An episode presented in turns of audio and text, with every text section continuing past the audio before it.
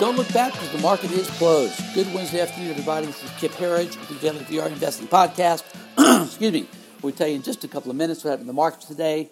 More importantly, we'll tell you what's going to happen going forward using the VR Investing System as our guide. Uh, interesting day today. You know, if you've been joining us here, we've been talking nonstop about these uh, internals and uh, some of the issues we're seeing here, while at the same time the markets are extreme overbought. Uh, you know, this is typically when we see a pause of some kind, if not worse. And again, now we have 11 out of 12 days with negative, mixed to negative internals. Today, negative across the board. Uh, let's get to the markets real quick. Across the board, about a half percent loss uh, in each major index, uh, recovering about uh, really about half the losses. Though the Dow Jones was down at one point, close to 250 points, before closing down 112 points at 27,821.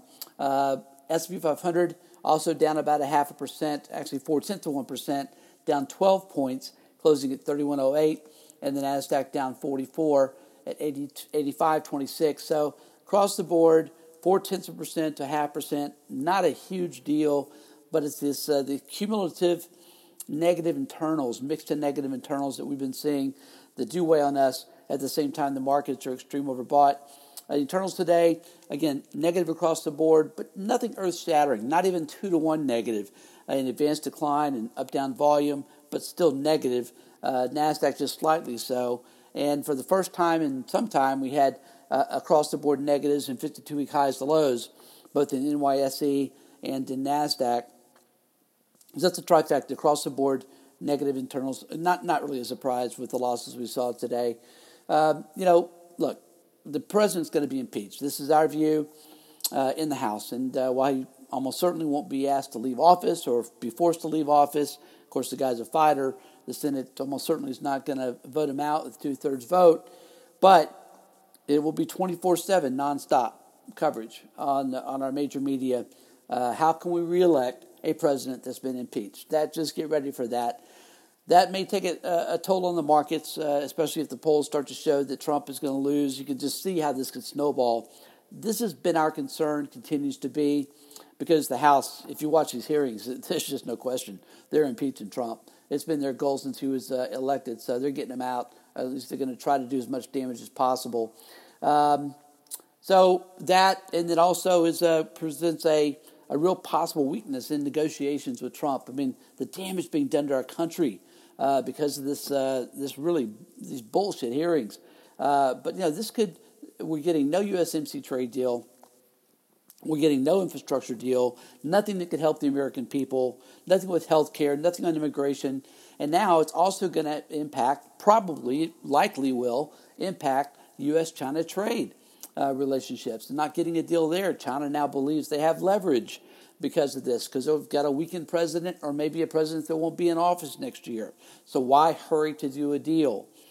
That means we may have increased tariffs uh, come uh, December the 12th or 13th, I think the date is, uh, if a deal's not done. So, you know, uh, this could go either way. Uh, but the bottom line is get ready for increased volatility in our view and uh, the likelihood that uh, we have some topsy-turvy markets that may be leaning to the downside. We remain at 10 out of 12 screens bullish. That could be changing soon. Uh, sector watch here. Sectors, uh, we had four sectors finish higher in the day, uh, led by energy up 1%. Oil had a good day today. Utilities, of course, with rates plummeting today, the 10 year yield's back down to 1.73%.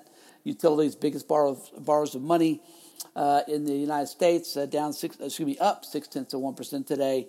And uh, our, our, our, loser on the day was materials, down just over one percent. Communication services down eight tenths of one percent. But it's the leadership groups that we are most concerned with today. It's the first time in a long time we can say this: semiconductors hit hard today. Uh, SMH, the uh, semi ETF, closed down 1.2 percent. Uh, you don't want to see tech and don't want to see semis growth momentum. Don't want to see them lead on the downside.